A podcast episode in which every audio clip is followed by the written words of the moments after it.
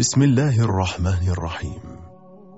نرفع آيات العزاء لمقام صاحب الأمر والزمان. عجل الله تعالى فرجه الشريف. في مصاب جده الإمام الحسين عليه السلام. شبكة المنير تقدم. محاضرة العلامة السيد منير الخباز. دام عطاؤه. لليلة الثانية من شهر محرم الحرام لعام 1438 للهجرة النبوية بعنوان كيف نشأ الكون؟ وذلك بمسجد الإمام الباقر عليه السلام بدولة الكويت. صلى الله وسلم عليك يا رسول الله. وعلى أهل بيتك المنتجبين يا ليتنا كنا معكم فنفوز فوزا عظيما.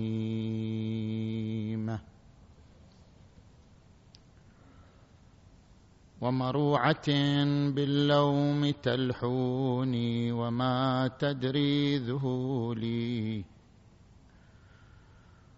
كفي أميمة عن ملامك ما المعزي كالثكولي مراقد الوسنان مثل معذب القلب العليل أوما علمت الماجدين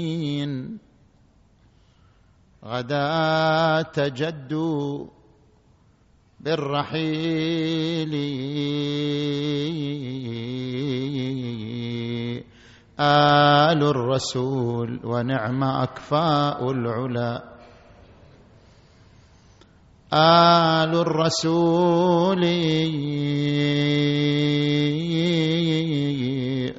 خير الفروع فروعهم. وأصولهم خير الأصول. عشقوا العلا فقضوا بها والغصن يرمى بالذبول.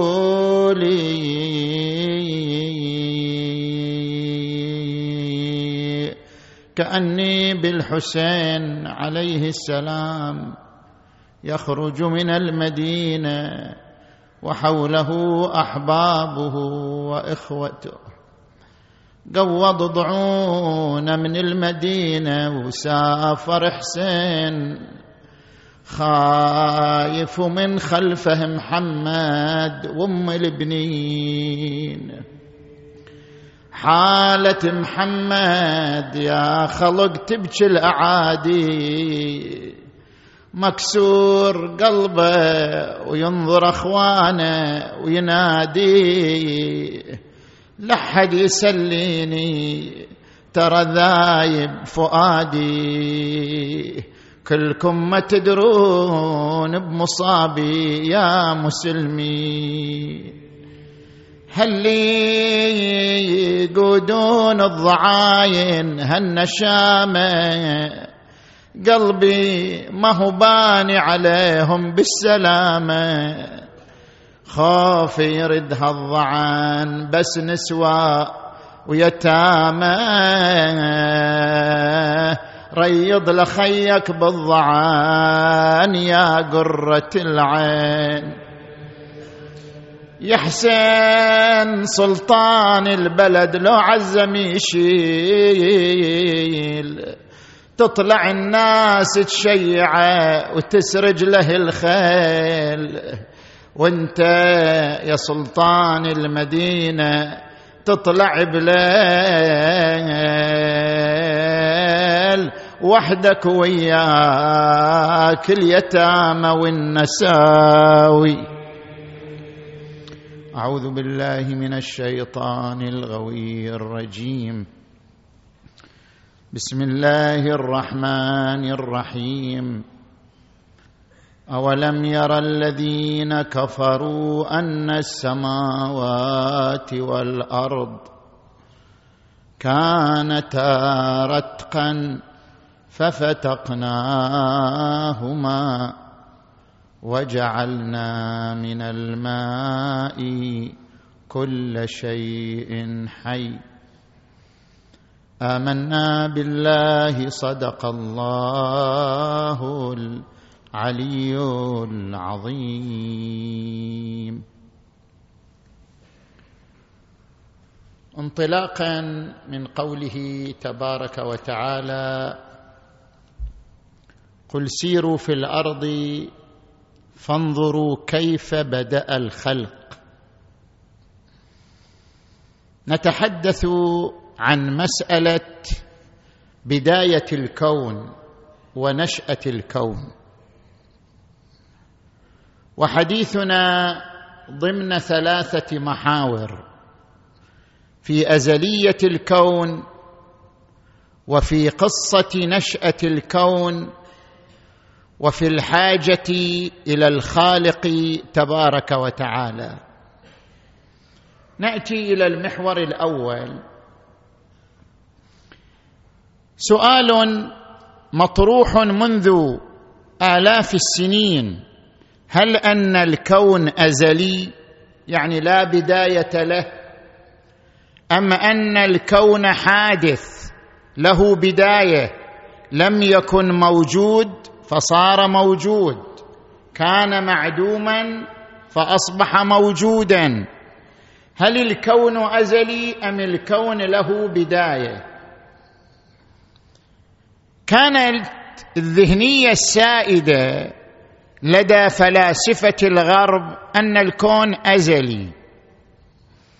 حتى أن إينشتاين عندما توصل إلى نظرية النسبية العامة عام 1915 اكتشف عبر نظريته أن الكون يتمدد أو ينكمش. وهذا يعني أن الكون له بداية. لكن لأنه يعتقد أن الكون لا بداية له وضع ضمن معادلته الثابت الكوني ليتخلص من تأثير الجاذبية ويحجم الكون. بحيث يكون حجم الكون لا يتغير ويحافظ على معتقده وهو الاعتقاد بأزلية الكون. ثم اكتشف بعد ذلك خطأ معتقده. بعد ذلك أصبحت الثقافة السائدة أن الكون له بداية. لم يكن ثم كان. كان معدوما فأصبح موجودا. ما هو الدليل على أن للكون بداية؟ نقصد الدليل العلمي. الدليل المبني على المقاييس العلمية. ما هو الدليل على أن للكون بداية؟ هنا نذكر دليلين علميين. الدليل الأول هو نظرية ظاهرة الإزاحة الحمراء للمجرات. هابل هذا الفلكي عام 1929 اكتشف ظاهرة الإزاحة الحمراء للمجرات. من خلال هذه الظاهرة اكتشف أن المجرات تتباعد وتتمدد وأنها في حالة تمدد وتوسع. هذا يعني أن الكون له بداية. لأنه إذا كانت المجرات تتباعد معناه أننا لو رجعنا إلى الوراء في الزمن سنصل إلى نقطة تكون المسافة فيها بين المجرات صفر يعني لا توجد مسافة بينها. وعندما تنعدم المسافة وتتحول إلى صفر معناه أن لا وجود معناه أن هناك عدم معناه أنه نقطة الصفر التي بدأ منها الكون. هذا الاكتشاف الذي توصل إليه هابل هو الذي غير معتقد إينشتاين بحيث تنازل عن هذه النقطة في معادلته وهي أن الكون أزلي. الدليل العلمي الثاني الذي يدل على أن للكون بداية القانون الثاني من قوانين الديناميكا الحرارية. هذا القانون يقرر أن حرارة الكون دائما في تناقص. كون جاي يفقد الحرارة ما جاي يكتسب حرارة. الكون في تناقص مستمر في درجة حرارته. طيب إذا كانت حرارة الكون الآن في زمننا في لحظتنا مثلا إذا كانت درجة حرارة الكون الآن ثلاثة فوق الصفر المطلق فاصلة سبعة. هذا يعني أن الكون له بداية. لأنه لو لم يكن له بداية وحرارته دائما في تناقص معناه فني منذ زمن بعيد. معناه أن حرارته انتهت وفقدها منذ زمن بعيد. وهذا يعني أن الكون قد انقرض منذ زمن سحيق مع أن الكون ما زال باقيا. هذا دليل على أن للكون بداية انطلق من خلالها من العدم إلى الوجود. أكو استدلال هنا لطيف. أنا ذكرت الآن الأدلة العلمية. دليلان علميان مبنيان على المقاييس العلمية التي تثبت أن الكون له بداية. لكن أكو استدلال عقلي جميل نقله الشيخ الطبرسي في كتاب الاحتجاج عن النبي محمد.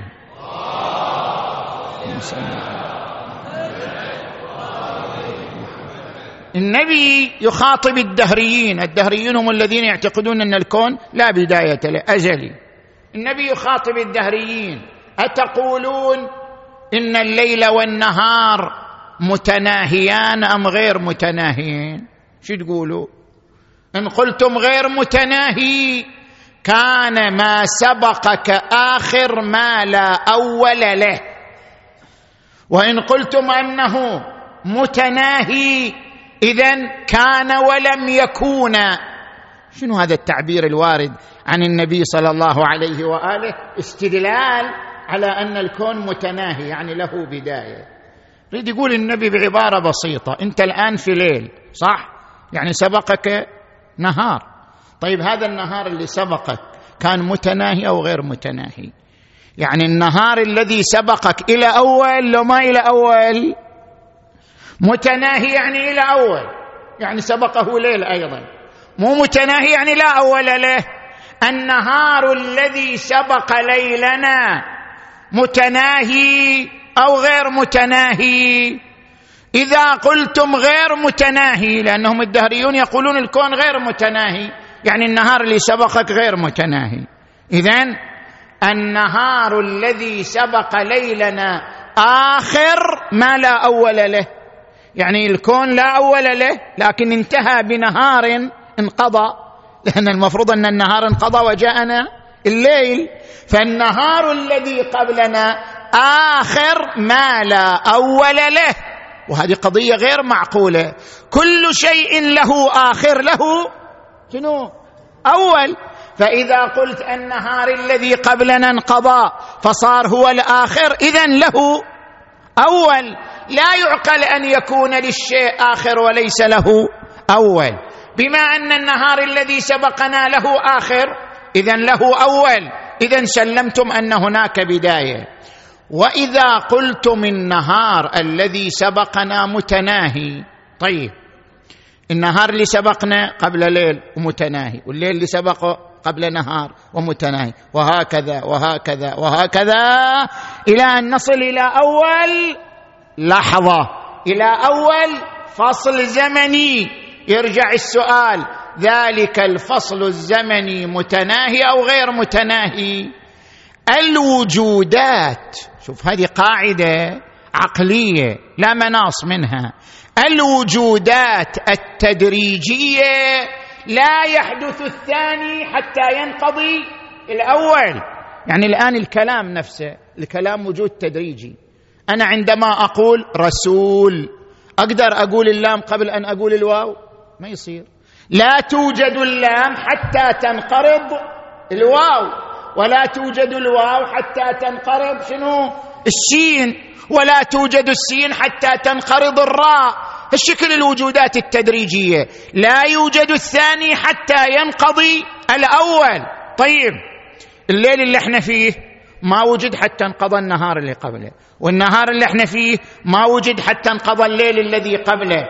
وهكذا إلى أن نصل إلى نقطة إما أن يكون لها آخر أو لا. إذا تقولوا ما لها آخر يكذبها الوجدان صار آخر انقلب النهار إلى الليل. إذا تقولوا لها آخر ما له آخر حتما يكون له شنو؟ أول. زين. اذا الكون له بداية. طيب. الآن إحنا نجي ننقلك إلى المحور الثاني. بما أن الكون له بداية. كيف بدأت نشأة الكون؟ كيف بدأت قصة نشأة الكون؟ ما هو المبدأ لهذه القصة؟ قصة نشأة الكون. زين؟ نرجع إلى كتاب تاريخ موجز للزمن أو كتاب التاريخ الأكثر ايجازا للزمن. كلاهما لستيفن هوكينج الذي طرح نظرية الانفجار الأعظم للكون. ننتقل إلى هذا الكتاب كيف يحدثنا عن قصة نشأة الكون. يتحدث عن قصة نشأة الكون في ثلاثة بنود أذكرها لك. البند الأول بداية الكون تمت عبر انفجار أعظم كان ذلك في لحظة قبل 13 بليون سنة فاصله سبعة تقريبا. وكان الكون وقتها حجم الكون نقطة. نقطة لا نهاية لصغرها لا نهاية لكثافتها. يعبر عنها بالمفردة. تلك النقطة مبدأ انفجار الكون. فور حدوث الانفجار تمدد الكون بسرعة أسرع من الضوء بمليار مليار مرة. ومزامنا لذلك نتيجة برودة الكون تشكلت المادة الأولية. جسيمات تحت الذرية. آه، الكواركات الكترونات. أول ما تشكل. وهذه ساهمت في تكوين البروتونات والنيترونات التي أيضا ساهمت في تخليق نويات ذرات الهيدروجين والهيليوم. بعضهم يقول الهيدروجين الثقيل بعضهم يقول الهيدروجين الثقيل نشأ منذ لحظة الانفجار. زين؟ هذه أيضا إيه نرجع إلى هذه النويات. النويات أسرت الإلكترونات في مدارات حولها فشكلت الذرات. هذا البند الأول. البند الثاني.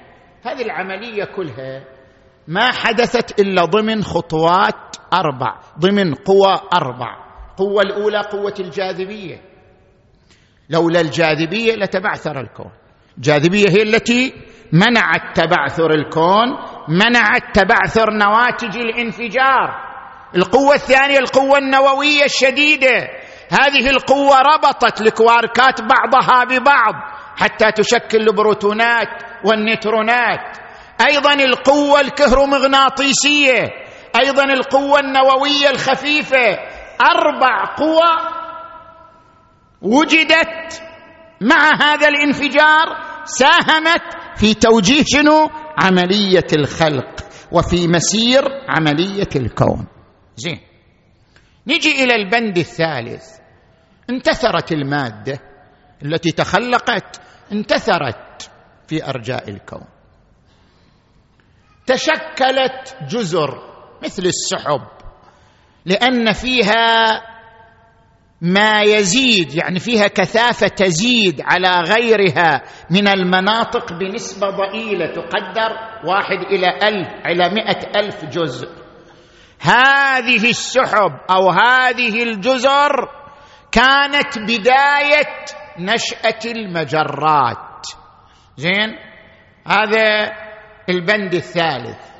طبعا هذا الكون حتى يتشكل مر بتمدد تبرد تكثف تطور. تطور من مفرده اللي هي النقطة إلى طاقة إلى مادة إلى بروتونات ونترونات إلى نويات إلى ذرات إلى أن نشأت المجرات. إلى أن تشكل الجيل الأول من النجوم إلى عناصر الجدول الدوري إلى أن تشكل الجيل الثالث والثاني والثالث من النجوم إلى أن ولدت المجموعة الشمسية إلى أن استقر كوكب الأرض الذي نحن نعيش عليه. 13 بليون سنة فاصلة سبعة. هذه القصة شو نستفيد إحنا من القصة؟ واحد يقول طيب خير أنا عرفنا قصة نشأة الكون. شنو نستفيد من القصة؟ هناك ألغاز ثلاثة تحتاج إلى حل وهي التي تقودنا للاتجاه للاعتقاد بالخالق القدير تبارك وتعالى. اللغز الأول لغز الغموض. طيب في تلك اللحظة شو نقدرها تلك اللحظة؟ واحد على عشرة السالب ثلاثة وأربعين من الثانية. هذه اللحظة من عمر الكون الوليد. كيف كان الكون حينها؟ كيف كان؟ كيف طبيعته؟ طبعا هنا ستيفن هوكينج يقف عند هذه النقطة. يقول نحن نتحدث عما بعد الانفجار ولا نستطيع أن نفسر ما قبل الانفجار. ما شغل إحنا نتكلم عما بعد الانفجار. ما قبل الانفجار؟ لا نستطيع أن نصل إليه لا نستطيع تفسيره. لذلك تاوينز هذا فيزيائي أمريكي حاصل على جائزة نوبل هو يقول لا توجد إجابة علمية إلى الآن تفسر لنا كيف نشأ الانفجار. كيف تمت بداية الكون. لذلك ما دام ما في إجابة علمية نرجع للتفسيرات الدينية الغيبية. ومن ثم فأنا يقول تاونز ومن ثم فأنا أؤمن بالإله الخالق الذي خلق هذا الكون وتمت بقدرته قضية الانفجار. أولم يرى الذين كفروا أن السماوات والأرض كانتا رتقا ففتقناهما وجعلنا من الماء كل شيء حي. زين. هذا لغز الغموض يحتاج إلى اجابه نجي إلى اللغز الثاني لغز المحير. الأكثر حيرة هو لغز الإعجاز. كيف يعني لغز الإعجاز؟ تدري أن هذه العملية اللي تمت كلها خارقة للقوانين؟ جميع القوانين الفيزيائية لا تستطيع أن تحدد كيف هذا حدث. شلون؟ نقطة. شنو هالنقطة؟ ما ندري. نقطة. لا نهاية لها في الكثافة. زين بعد. لا نهاية لها في الصغر. يعني شنو لا نهاية لها في الصغر؟ يعني أصغر من طول بلانك.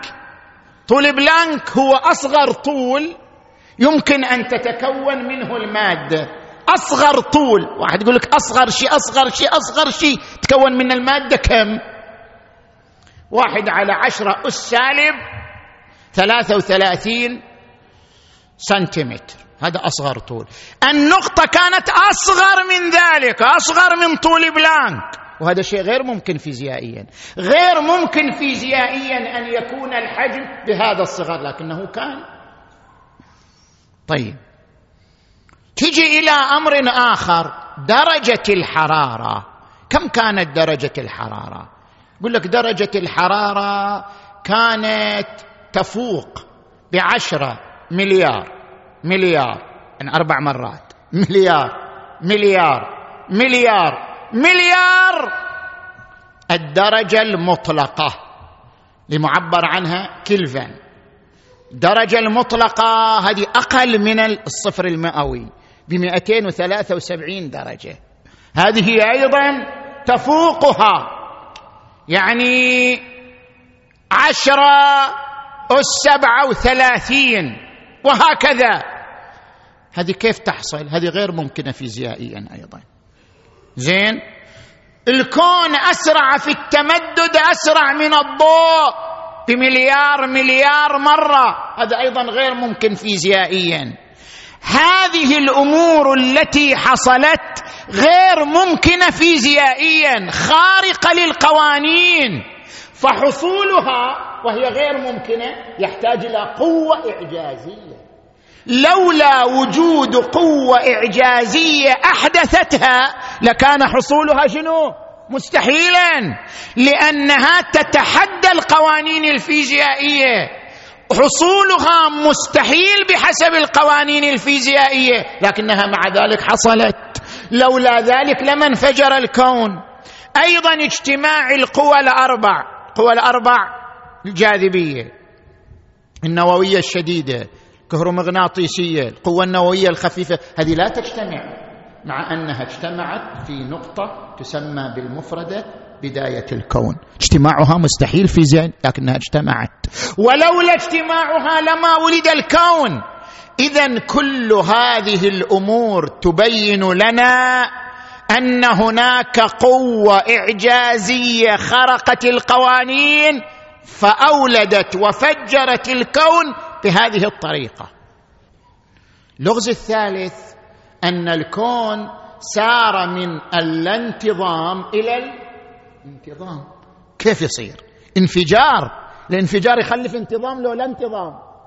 طبعا يخلف الانتظام الانفجار يولد الانتظام. يولد البعثرة يولد الانتثار يولد الانتظام لكن هذا الانفجار أدى إلى الانتظام. لا إلى الانتظام. يعني سار الكون من الانتظام إلى الانتظام. انتظام تكاملي تطوري تطور حتى وصل إلى الحياة العاقلة التي أنجزت الحضارة وأبدعت هذه الحضارة كلها. فمسير الكون من الانتظام إلى الانتظام. يحتاج إلى منظم عالم قادر. نقل الكون من حالة الانتظام إلى حالة الانتظام. اذا هذا الذي نستفيده من عرض قصة الكون. نجي الآن إلى المحور الثالث والأخير. صلوا على محمد وآل محمد.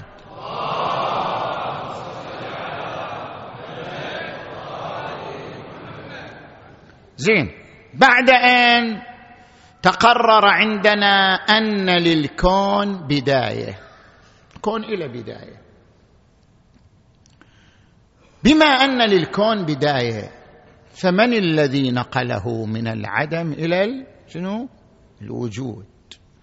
هنا أطروحتان الأطروحة الدينية والأطروحة المادية. نجي إلى الأطروحة الدينية. الأطروحة الدينية تقول بما أن للكون بداية اذا لا بد له من قوة موجدة أوجدته. بمقتضى قانون السببية لكل مسبب سبب. بمقتضى قانون السببية لهذه البداية موجد وذلك الموجد يتمتع بأربع صفات. الصفة الأولى أن هذا الموجد لا سبب له. أكو واحد يقول لك إذا تقول الله خلق الكون منه خلق الله؟ هذا السؤال غلط. ليش؟ لأن قانون السببية خلقه الله. فكيف يخضع لقانون السببية وهو مخلوق له؟ هذا أصلا السؤال غلط.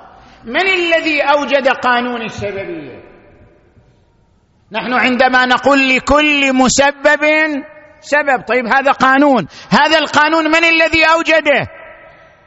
أوجده الله. فكيف يخضع الله لقانون السببيه مع أنه هو الذي أوجده؟ هذا غير معقول.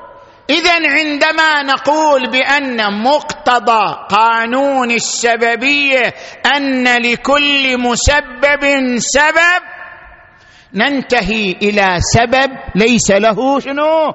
سبب. لأن السبب الأول هو الذي أوجد قانون السببية فلا يمكن أن يخضع له. اذا الصفة الأولى أن الموجد واجب الوجود لا سبب له لأنه هو الذي صنع قانون السببية. زين. الصفة الثانية أن هذا الموجد متحرر من الزمان والمكان والطاقة والمادة. ليش؟ لأن هذه الأربع الأشياء زمان مكان طاقة مادة متى حدثت؟ حدثت بالانفجار. قبل الانفجار ماكو لا زمن ولا مكان ولا طاقة ولا مادة. بما أن هذه الأربعة حدثت بالانفجار اذا فمن أوجد الانفجار أوجدها ومن أوجدها فهو منزه عنها متحرر منها فلا يحده زمن ولا مكان ولا طاقة ولا مادة. الصفة الثالثة أنه مريد وقادر. شلون يعني مريد؟ سؤال ليش حدث الانفجار قبل 13 بليون سنة؟ ما حدث قبل. معناه أن الموجد مريد. أراده في هذا الظرف ولم يرده. شنو؟ في ظرف آخر. حدوث الانفجار في هذا الظرف. قبل 13 بليون سنة معناه أن الموجد ذو إرادة مختار قادر أن يفعل وأن لا يفعل. لذلك اختار أن يحدث الانفجار في هذا الظرف دون غيره من الظروف. الصفه الرابعه أن هذا الموجد كامل. ليش كامل؟ لأنه أوجد حياة وفاقد الشيء. لا يعطيه اوجد كون مليء بالعلم مليء بالحكمة مليء بالإبداع مليء بالحياة. وفاقد الشيء لا يعطيه لولا أنه كامل حي عليم قادر. لما أعطى علما وحياة وقدرة وحكمة فإن فاقد الشيء لا يعطيه. بالنتيجة إحنا أطروحتنا الدينيين نسميه هذا برهان الحدوث. نقول مقتضى أن للكون بداية أن هناك موجد. والموجد كامل حي ليس له سبب متحرر من الزمان والمكان والطاقة والمادة قادر مريد. زين؟ هذه اطروحتنا في مقابل هذه الأطروحة نجي للأطروحة المادية. الأطروحة المادية تقول إحنا عندنا فرضيات أخرى. إحنا نؤمن بأن الكون له بداية ما كان ثم كان صح. بس مو بالضرورة نروح لفرضية الإله عندنا إحنا فرضيات أخرى. أنا أتعرض إلى الفرضيات الشائعة أذكر الفرضيات الضعيفة. زين. الفرضيه الأولى أن هذا الكون ولد من العدم. ليش تفترضوا إلى موجود؟ ولد من العدم. خلاص. هو هالشكل هو صار هالشكل خلاص الكون ولد من العدم ولد الشيء من اللا شيء. هذه الفرضية غير معقولة العقل يكذبها. لما؟ لأن العدم لا شيء واللا شيء لا يولد شيئا. اللا شيء لا ينتج شيئا. لاحظ خطبة الزهراء عليها السلام. اللفظ لفظ علمي عظيم استخدمته الزهراء عليها السلام. ابتدع الأشياء لا من شيء كان قبلها. شوف التعبير. ما قالت الزهراء؟ ابتدع الأشياء من لا شيء. بينما الإنسان يجي يريد يعبر يقول ابتدع الأشياء من لا شيء. لا هذا تعبير خطأ. ابتدع الأشياء لا من شيء. لأنه ابتدع الأشياء من لا شيء. لأن العدم لا يولد. وجود. اللا شيء لا ينتج. شيء. لذلك الزهراء ما قالت ابتدع الأشياء من لا شيء لأن هذا يخالف العقل. قالت ابتدع الأشياء لا من شيء كان قبلها. يعني أن إيجاده تعالى مو بس خلق. شوف التعبير بالخلق أقل. تعبير الابتداع مو بس خلق. الخلق تقدر أنت توجد شيء إلى مثيل في السابق صح لو لا؟ توجد شيئا له مثيل. إذا أوجدت شيئا له مثيل هذا يسمى خلق. مثل ما قال القرآن الكريم عن عيسى بن مريم عليه وعلى نبينا محمد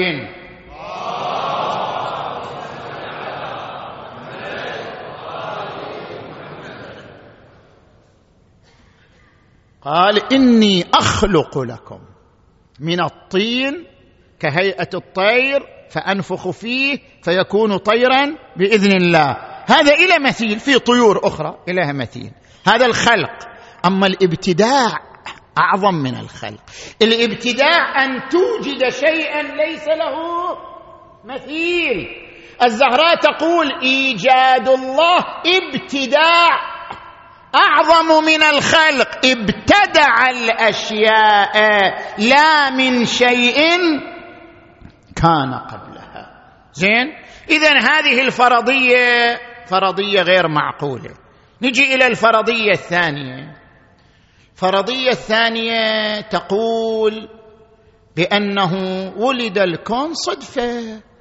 صدفة صار هالشكل. خلاص. ما نقول ولد من العدم حتى تقولوا غير معقول لا.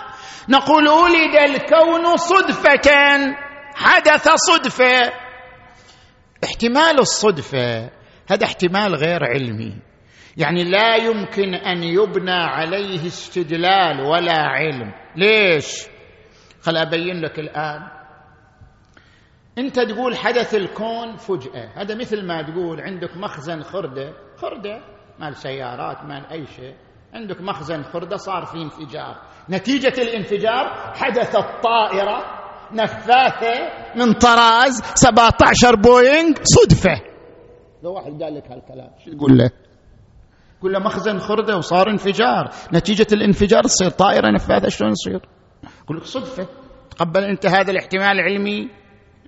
أو يقول لك واحد مثلا أنا عندي مطبعه مثلا. صار فيها انفجار. نتيجة الانفجار في المطبعة ولد قاموس لغوي جديد. صدفة. تقبل هذا الاحتمال. أو تقول له مثلا عندي كمبيوتر عبثت الحشرة جاءت حشرة بعوضة مرت على حروف الكمبيوتر. نتيجة عبث البعوضة ولدت قصيدة بديعة. زين أروع من شعر المتنبي. صدفة. احتمال الصدفة احتمال غير علمي. ولذلك يعلق الفيلسوف كولينز على هذا الاحتمال اللي يقول بأنه الكون حدث صدفة. يقول الصدفة احتمال واحد. في العشرة السالب 123 وهو رقم لا يمكن تحققه بل لا يمكن حتى كتابته لو تريد تكتبه ما تقدر تكتبه هذا الرقم. فاحتمال الصدفة احتمال غير علمي ولا يستند إليه ولا يلتفت إليه. زين؟ نجي إلى الفرضية الثالثة. الفرضيه الثالثة كثير الآن من الماديين يصرون على الفرضية الثالثة. يقول لك القوانين هي التي أوجدت الكون. قوانين. القوانين الحاكمة للقوى الأربع الجاذبية والنووية والكهرومغناطيسية والنووية الضعيفة. القوانين الحاكمة للقوى الأربع هي التي أوجدت هذا الكون. هذا أيضا الفرضية غير صحيحة. ليش؟ لأن القوانين هي تحتاج إلى مكان تعمل فيه. فكيف تكون هي شنو؟ كيف تكون هي الموجدة للمكان؟ القانون لا يعمل حتى يكون هناك مكان يعمل فيه القانون. فكيف يكون القانون موجدا لشنو؟ موجدا للمكان. القانون حتى يتفعل حتى يعمل يحتاج إلى زمن ومكان. وطاقة ومادة بدون هالعناصر الأربعة لا يعمل القانون. فكيف يكون القانون هو الموجد لها وهو يحتاج إليها في عمله وفعاليته؟ هذا مثل ما واحد يقول له الآن واحد زائد واحد يساوي اثنين هذا قانون. هل هذا القانون يوجد شيء؟ ما يوجد شيء.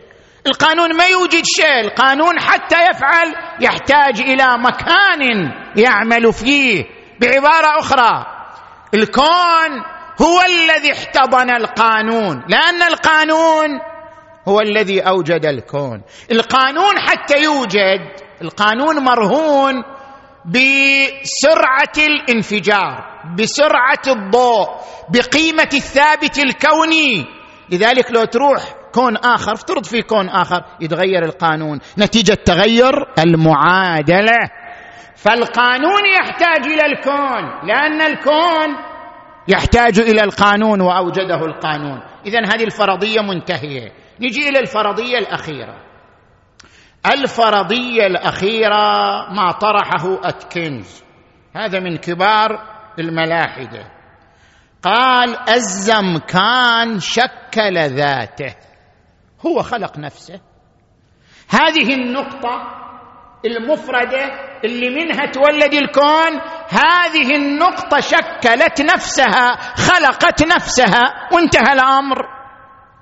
طيب إحنا الآن نذكر إلى آه، ورد. ورد هذا أستاذ الفلسفة في جامعة أكسفورد يرد على آه، أتكنز. يقول من المستحيل أن شيئا يؤثر وهو بعد لم يوجد. النقطة كيف تخلق نفسها قبل أن توجد؟ هل يمكن للشيء؟ هل يمكن للشيء أن؟ عفوا.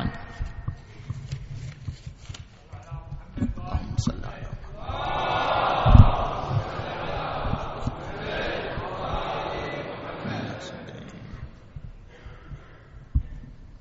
هل يمكن للنقطة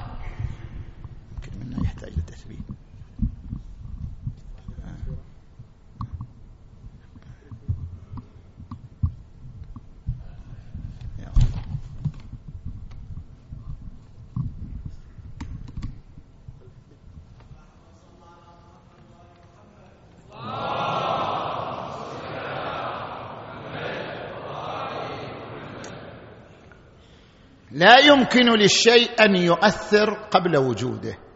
هذا شيء غير معقول. فاقد الشيء لا يعطيه.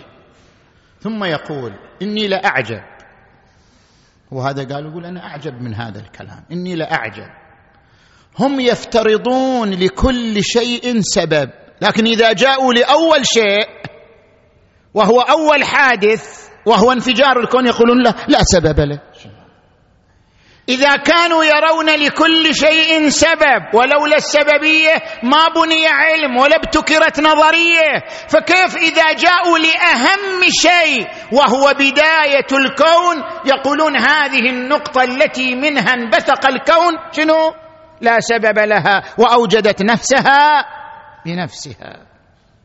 اذا فبالنتيجة ثبت لنا أن الاطروحه الدينية من أن وراء إيجاد الكون خالقا قديرا.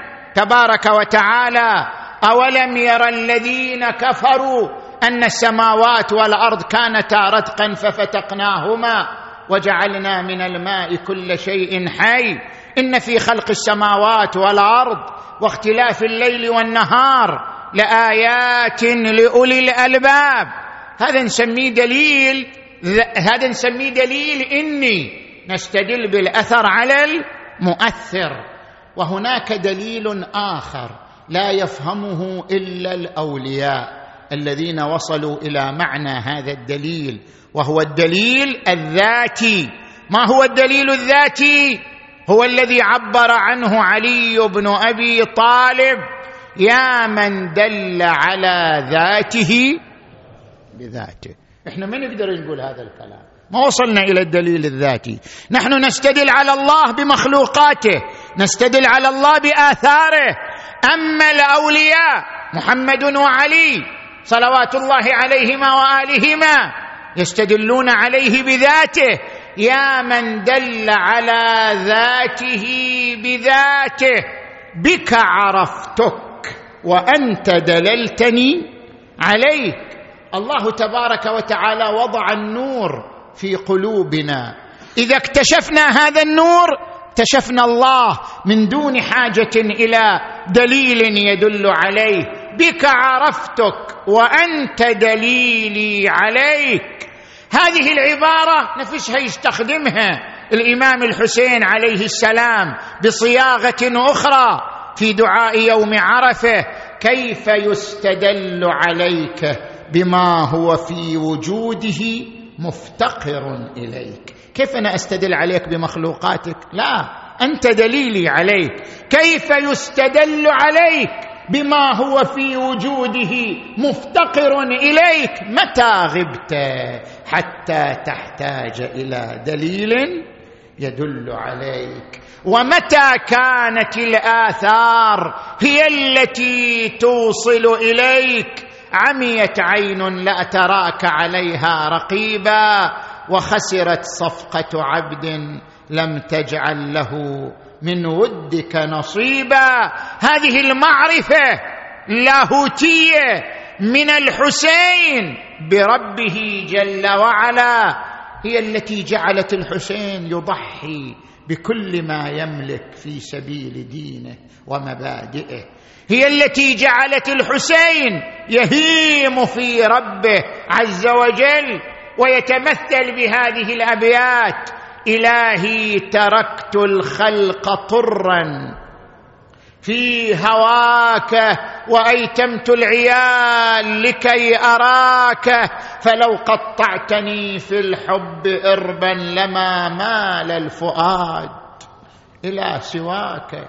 الحسين ترك كل شيء بين يديه واتجه إلى ربه عز وجل وقال مقالته المشهورة كأني بأوصالي تقطعها عسلان الفلا بين النواويس وكربلاء وقال أمرني ربي بأمر وأنا ماض فيه وقال شاء الله أن يراني قتيلا وأن يرى النساء سبايا وجاء إلى قبر جده رسول الله مودعا له قائلا السلام عليك يا رسول الله أنا الحسين فرخك وابن فرختك.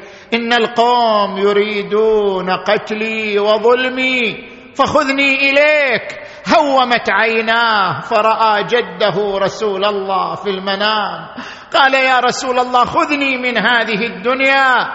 قال يا بني إن لك لدرجة في الجنة لا تنالها إلا بالشهادة. ضمني عندك يا جداه في هذا الضريح. علني يا جد من بلوى زماني. أستريح. ضاق بي يا جد من بلوى الأسى كل فسيح.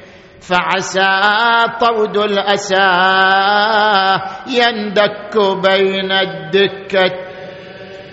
وحسين وحسين وحسين. صوتك صوتك وحسين وحسين وحسين. ضمني عندك يا جده في هذا الضريح. علني يا جد من بلوى زماني أستريح. ضاق بي يا جد من فال والأسى كل فسيح. فعسى طود الأسى يندك بين الدكتين. وحسين وحسين نون واحد جد صافو العيش من بعدك بالأكدار شيب وأشاب الهم راسي قبل إبان المشيب. فعلى من داخل القبر بكاء ونحيب ونداء بافتجاع. يا حبيبي وحسين وحسين.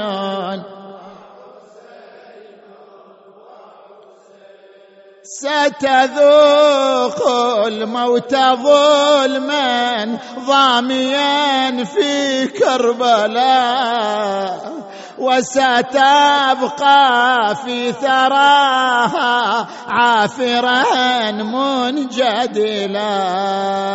وكأني بلئيم الأصل شمر قد علا صدرك الطاهر بالسيف يحز الودجين وحسين وحسين ويلي تقول له يا شمر بالله دخلي. دخليه وما شاف من الطبرات يكفي. إيه والله وما شاف من الطبرات. يا يا يا يا. من الطبرات يكفي. تشوف يلوج ما غير النفس بي. يا الله. اللهم بالحسين الوجيه وجده وأبيه وأمه وأخيه والتسعة من بنيه اغفر ذنوبنا واستر عيوبنا وكفر عنا سيئاتنا وتوفنا مع الأبرار. اللهم اشف مرضانا ومرضى المؤمنين والمؤمنات واقض حوائجنا وحوائج المؤمنين والمؤمنات. اللهم كن لوليك الحجة ابن الحسن صلواتك عليه وعلى آبائه في هذه الساعة وفي كل ساعة وليا وحافظا وقائدا وناصرا ودليلا وعينا حتى تسكنه أرضك طوعا وتمتعه فيها طويلا برحمتك يا أرحم الراحمين وإلى أرواح أمواتكم وأموات المؤسسين والمؤمنين والمؤمنات الفاتحة تسبقها الصلوات